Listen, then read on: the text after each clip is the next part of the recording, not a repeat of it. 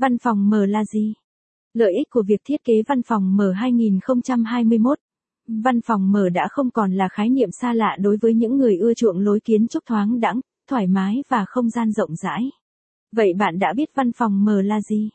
Lợi ích của việc thiết kế văn phòng mở 2021 đem lại cho bạn gì? Hãy cùng tìm hiểu về khái niệm văn phòng mở và những đặc điểm của nó. Văn phòng mở là gì?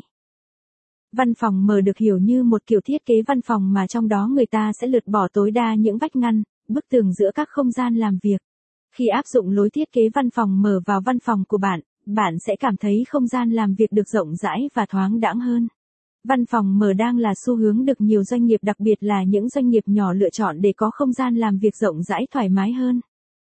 Văn phòng mở là sẽ không có phòng ốc riêng biệt hoặc những không gian kín hoàn toàn, mà thay vào đó là những vách ngăn lửng hoặc các tấm panel để phân chia không gian, đảm bảo cho nhân viên làm việc vẫn sẽ có được những không gian riêng tư và thoải mái nhất.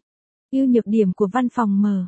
Hình thức văn phòng mở hiện nay đang rất được ưa chuộng, hầu hết các văn phòng có diện tích nhỏ đều sẽ áp dụng theo lối thiết kế văn phòng mở này để tạo được cảm giác thoải mái cho nhân viên làm việc và những khách hàng đến thăm, không tạo cảm giác